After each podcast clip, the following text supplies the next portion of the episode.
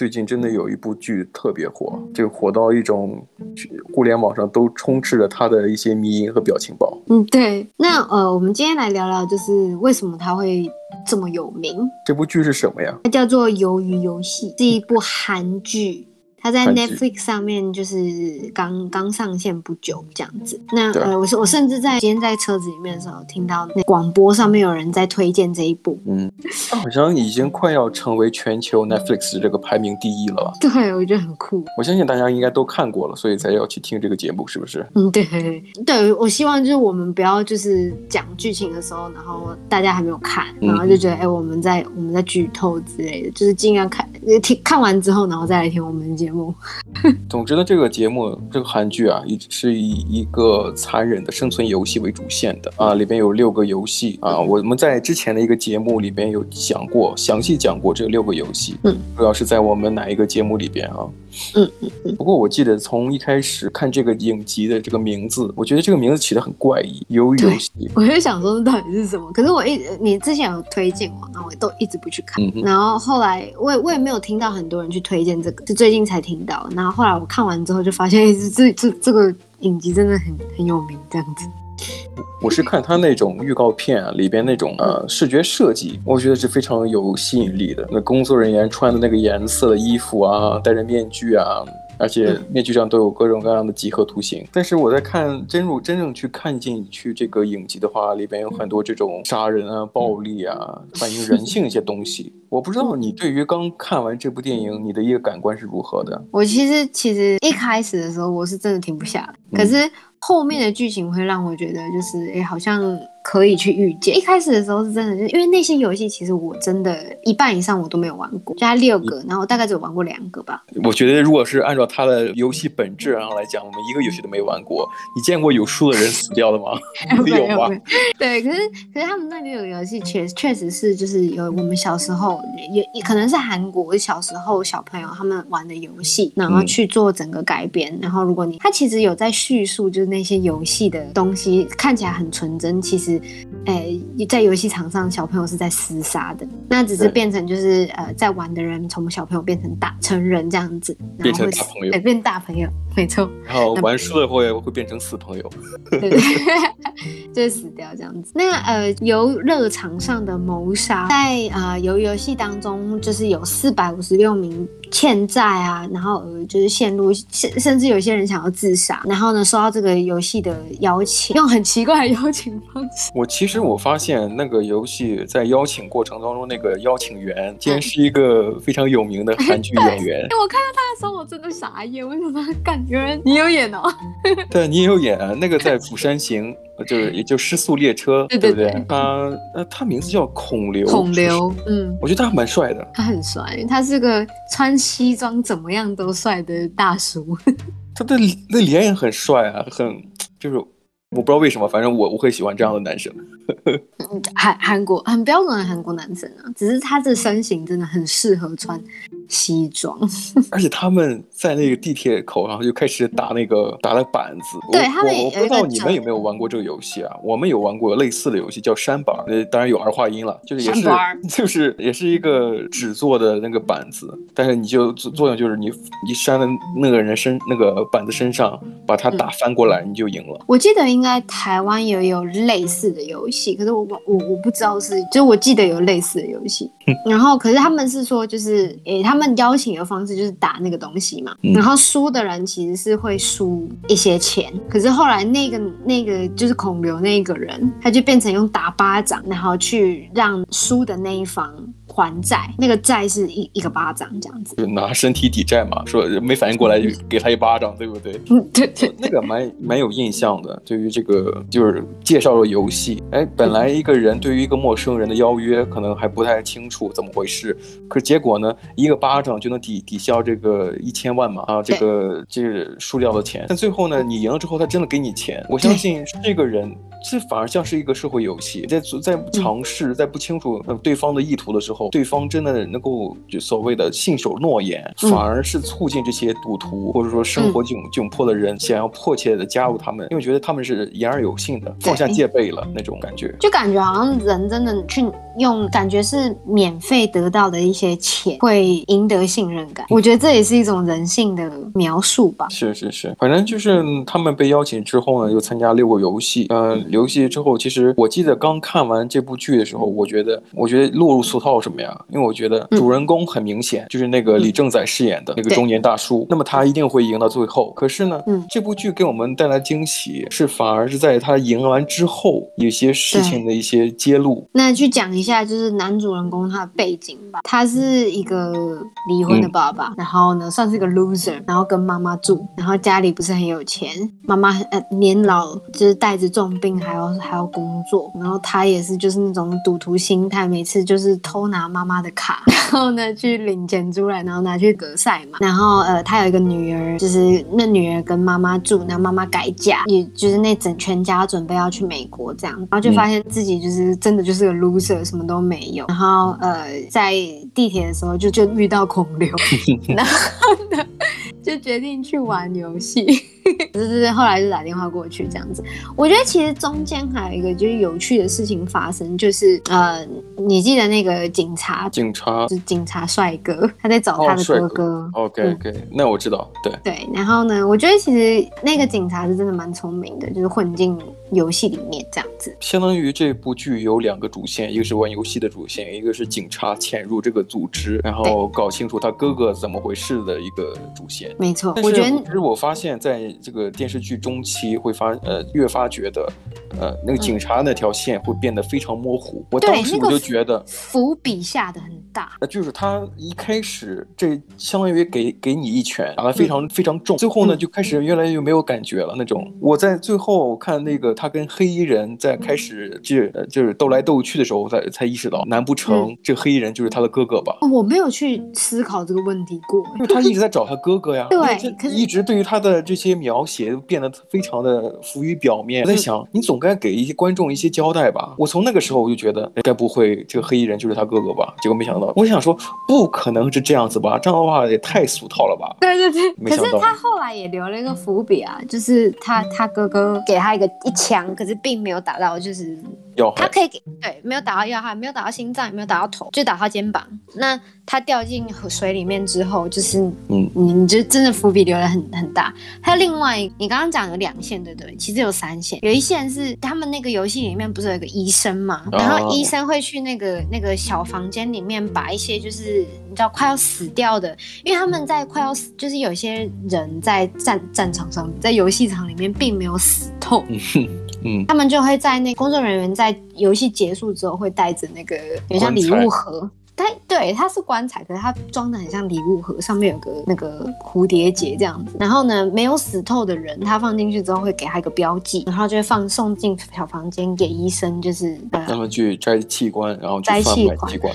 对，可是我一直在思考说，他们那个器官到底是送去哪里？就是为什么会那一群人会去做这件事情？就是而且而且重点是，他们他们不是有个管道是可以通到外面去的吗？是。对，那如果黑衣人知道这件这那个管道是就是可以通到外面去的话，那为什么诶黑衣人要把那个房间里面的人全部杀掉？就是他发现事情之后，其实他在杀人之前就是惩戒这些医生贩卖器官那些参与者，嗯，他有。说过说要呃，因为他杀那些人是因为呃，医生在活摘器官的时候，呃，嗯、那些协协协从作案的那些人有透露过给医生游戏内容，保证他赢。哦，嗯嗯嗯。那黑衣人是不希望呃，当然黑衣人想要的是一种公平的游戏环境。如果你通过这样的小恩小惠，他他自己也说嘛，说如果你摘器官的话，我不反对，但是你破坏了游戏的公平性。哦哦，那那合理，难怪那难怪他们那群人不想要让那个黑。衣人知道这件事情，他们不想把这事情闹大，嗯、闹大了之后就是就死路一条。对，就是全部一起死。反正我觉得这个玩游戏啊，你包括最后赢赢家一定是男主人公啊。结果当他就是拿着钱准备要离开这个地方的时候，他要选择回去重新再玩这个游戏。对对对，他们在第。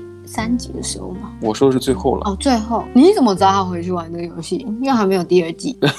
呃，好像是这样子的。对啊，你说的没错。对啊，他确实是他后面就是留了一个伏笔，就是他想要回去找答案，可是他并没有讲说他会回去玩那个游戏。他打电话过去那个，嗯、呃，就是他在他在他最后面不是看到一个在地铁的时候又看到孔刘吗？嗯、然后再跟一个一个人打，那个人他就拿到那张卡，然后男主男主角就把他的那张卡拿走，然后然后跟他讲说不准去。然后呢，他打电话过去，黑衣人还接电话，就说那个四五对四五六号。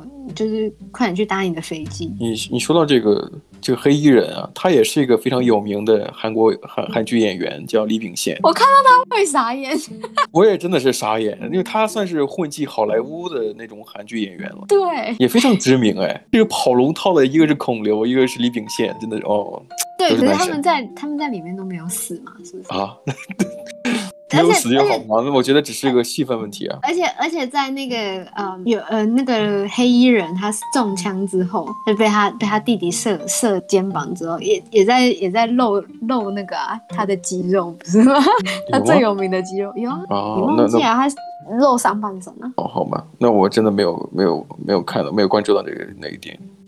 对啊，因为他那时候在那个好莱坞电影里面的时候就被讲说就是很会露的一个呃。嗯韩国演员不是吗？他都露上半身，然后肌肉练得很好。不过我现在想聊一聊，就是最后幕后的大 boss，大 boss 是没想，真的没想到是一个零零一号的那个老爷爷。老人对，而且重点是，我觉得他讲的很多话都是那种戳中我心的。嗯哼。第一个是，就是他跟男主角在那个便利商店外面吃东西，然后他讲了一句话，就真的就是，呃，外面的世界是像呃地狱一般，比就是比起在外面的世界，他觉得在游戏里面的世界是比较单纯。结果我没想到他就是游戏主办方的这个策划人。对，我觉得蛮讽刺的。其实他居然讲这句话给呃真正参与在游戏里面的男主角。然后呢，只不过我们作，只不过我们作为观众，我们不清楚这一点而已。我那时候看到的时候，我那时候听到那句话的时候，其实我有感触。就是，就后来就会觉得说，哎、欸，为什么人很多人都喜欢埋头在游戏里面，而不想要去接受一些现实上面、现实上面的事情？嗯，然后会害怕去面对现实。然后而疯狂在玩游戏，其实你听完那句话之后，你也可以大概理解。不过我对于这个老爷爷他有一些特殊任务，我是有一些感感受的。在看电影、电视剧的时候，就比方说在呃游戏参与者在互相残杀的时候，嗯、主办方一直准备好了一些工作人员带着枪准备要介入，可是他没有这么做，因为觉得自相残杀也是游戏的一个、嗯、一个部分。当时老人突然在大喊说：“不要再杀人了，怎么怎么样的，我们都都会死掉的。”结果那个主办方。立刻就开启了门进进行介入，我当时觉得这这个东西很奇怪。对，我记得就是呃，因为那个那个警察不是扮成那个里面的工作人员吗？他跟全部拿着枪的人全部站在那个呃。电梯里面门打开，就是他们在厮杀的地方，可是他却等，就是大家都杀完差不多，然后老人叫了之后，然后他们才冲出去，然后把其他人，而且还架住，就是准备要杀其他人的那些人，他不准杀，不然要射他。嗯哼，对。然后我那时候就觉得，哎，就是为什么你不提早这样子？你要等到大家都杀的差不多之后。这本来也是游戏的一个规则吧，就要减少那些人，让他们知道死了一个人就会给他们的奖金多加一个亿。对，他那个也是一个策略，我觉得蛮可怕的。嗯很恶趣味，很恶趣味。所以在最后出现那个老爷爷的时候，我就不是非常的吃惊。我其实非常吃惊。为什么呀？因为你在那个玩打打弹珠的时候，男主人公跟着老爷爷分在一组嘛。然后当时男主人公通过这种骗呀，骗老人的记忆力啊，赢赢得了这些这个弹珠。可是，在老人被所谓的枪决的时候。并没有露出这个，没有没有露出这个场景，只听了声音。嗯嗯嗯。其实当时我也是非常怀疑的，这个老人到底有没有死啊？我你真的很精明哎，我自我自己是完全没有，因为如果出现那个画面的话，我完全不敢看，因为我是真的很喜欢那个老人，他讲太多很有智慧的话，让我觉得就是，嗯，我操，这个老人真的是太棒了。像是他原本要把他最后一颗，他把最后一颗弹珠给那个男主角，然后在那之前，他跟男男主角讲了一句话，他就说：“你是这样子骗你的朋友的吗？”然后，我觉得那句话其实有打动到那个男主角，因为因为真正的朋友不会这样对待对方。可是你看他为了生存，踩了多少个人头。然后呢，爬到那个时候，你懂我意思？我是说，在社会里面，并不是说在他在游戏里面。嗯哼。在游戏里面他是单纯的，他不想要杀人，他就尽量能救就救。可是他在现他在现实的时候，他并不是那样。可是当他真的遇到就是所谓的呃生死之间的事情的时候，他会变得很自私。对，可是老人并没有。他最后还把他最后一颗的那个弹珠给他，我觉得就是这样。其实其实相反，我跟你的观感可能不太一样。尤其在老人在戳穿男主人公的时候，嗯、我其实对他也是更加加深。我觉得这个老人不简单。对，我觉得他不简单。所以我在想说，他竟然能够放心的，就是说给这个男主人公最后一个弹珠，让他自己去死。那我觉得这个事就不这么简单了。也有可能也是因为我从一开始就觉得这个老人突然在呃游戏当中说的不要喊，就大声。喊叫不让这些人自相残杀的时候，我觉得就已经呃对这个老人这个身份产生了怀疑，以至于最后出现这个老人是幕后大 boss 的时候，我并没有太大的这个这个反应。可是那我们来谈谈，就是那个老人到底是怎么跟男主角讲？你还记得他那个老人家在那个呃病床上面嘛？然后男主角不问他说哪些是真的，哪些是假的？名字是真，名字是真的，然后呢，有脑瘤也是真的。嗯，然后呢，哎，就是他没有死是，但他有死是假的。然后呢，可是他快死是真的。这个的确，编剧用了一些非常，呃，感觉和现实脱离很，呃。脱轨很很很远的东西，比方说，呃，要打个赌，最后一个赌，嗯，要赌上全部的。如果说路边的那个街友，如果没有人照顾的话，就老头老先生赢；如果是有人救助的话，是男主人公赢。结果发现有人去救助那个街友的时候，那个老人也死掉了，是不是？感觉这时间非常恰到好处哎。可是我觉得其实两个，你知道很讽刺吗？你知道点在哪里？哎，那个街友快要快就是快要冷死，对，那那个老人快要病死，他们两个人感觉在不同的世界，可是他们的处境。是相同。详细讲，因为我没明白。就是那个街友，是不是他躺在那边？如果没有人去救他，他就会死掉，他会被冷死。所以当那个快要到十二点的时候，两个人都呈现快要死掉的状态。老人是后来十二十二点的时候刚好死去，然后那个街友刚好十二点的时候有人来救他，所以他并没有死。可是你你想象一下，如果那个那个 scenario 两个人都没有人去救他，街友也没有人去救他，是两个人在同一个时间点死掉？哦、街友是没有钱的人，老人是非常有钱的。可是，在那个点当下，他们两个人是平等的。嗯，死亡面前是的。所以他那个老人也讲了一个有很有趣的话，他说，当那一群人就是不是有那些 VIP 吗？然后呢，那一群人都非常有钱的时候，到非常非常极度有钱的时候，他觉得做他们觉得什么事情都很无聊，所以他们开始玩人命来赌。嗯、那那老人讲说，跟你赌那个，跟那些男主角很喜欢赌那个赛马。哦，对，他有说过，你们这些人都是游戏里的马。比赛中的马对，对，只是那些马不会死，你们会死。然后他后来他也讲说，就是他为什么会进到这个游戏里面，是因为他觉得玩这个游戏可以让他感觉到同以前小时候的时候那个快乐。因为他说到很有钱很有钱的时候，他已经感受不到快乐，就是很无聊，什么事情都 那一整个我整个都很有感触。我觉得哦，真的太棒了，这个这个很好，它很多细节是，就很多细节，包括我看了很多这种影评啊，它也有讲了一些，比方说人物的数字啊，包括呃一些。一些墙这个场景的设置，反正有说不尽道不明的这种细节哦。对，还有最后一个，我想到最后一个那个游戏里面细节就是，那老人家不是后来结束了吗？他去世了，嗯、可是他不是幕后的 boss 吗？他不是那个黑衣人的 boss 吗？他是主办方，那个老人是主办主办方，可是他死了之后，那个游戏还是继续进行，为什么呢？我觉得这个很好理解啊，你像古时候皇帝死了，那太子继位啊。哦，没有，我觉得还有一个幕后大 boss。我觉得黑衣人就顶替这个主办方啊。嗯，是吗？我觉得他也是听命行事的人呢。可是打电话那个声音就是李秉宪啊。我告诉你，那个游戏里面还有一个、嗯、一个细节，其实你看那个参赛者的那个宿舍，好多人都是躲列摞在一起，那些床是不是？嗯，其实那个游戏，呃，有几个游戏，游戏玩什么都在墙上画着呢。有，我看到有。最后把床都撤了之后，才发现原来每个游戏的内容都在墙上都有体现。只不过大家这个床都把墙都挡上的时候，嗯、没有人关注这个游戏内容。对，没有人关注到那个墙上面到底有什么东西。然后医生还为了自己讨好主办方，活摘人第七关的时候才去透露，来得到这些提示。哎，下场游戏要玩什么？嗯，真的就这个东西也很讽刺了，是不是？我有一个，我那时候他他在那个呃厕所里面在吃那个蒸蛋，就是那个叫什么水煮蛋的时候，他不是里面有塞一个小纸条吗？就是蛋里面。他怎么塞进去的？哎，我也在想他怎么塞进去的。有太多太多这种这说不明白的东西。对怎么把那个纸条打进去了？有些东西是可以预见的，可是有些东西却是一些，就是会让你去思考一些，呃，跟现实当中，就我们现在生活当中的一些呃面向。嗯，然后呢，有些事就是呃有可能。不会发生，可是又有可能发生，因为你永远都不知道真的极为有钱的人到底在干嘛，这到底有多恶趣味，是不是？对，哎，所以我觉得啊，就是今天我们听众啊，如果还没有去看鱿鱼游戏的话，真的大推荐。嗯，如果没看过，听我们也不知道在讲什么。对，也不知道我们在讲什么。对。当然，我们也没在讲什么，我们也没有在讲什么，我们也不认为自己有多不了解这个有这个影集。嗯，我觉得每个人的理解就不一样吧，就像你对于老人的理解跟我对于老人的理解完全不一样。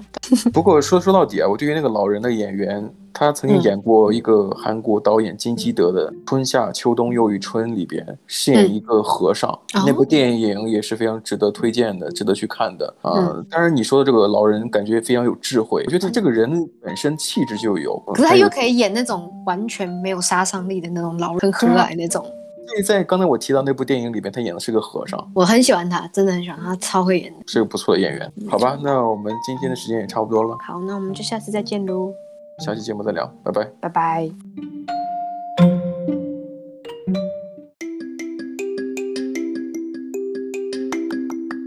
谢谢收听今天的你乱讲话的 Ways of Talks 频道，下次见喽，拜拜。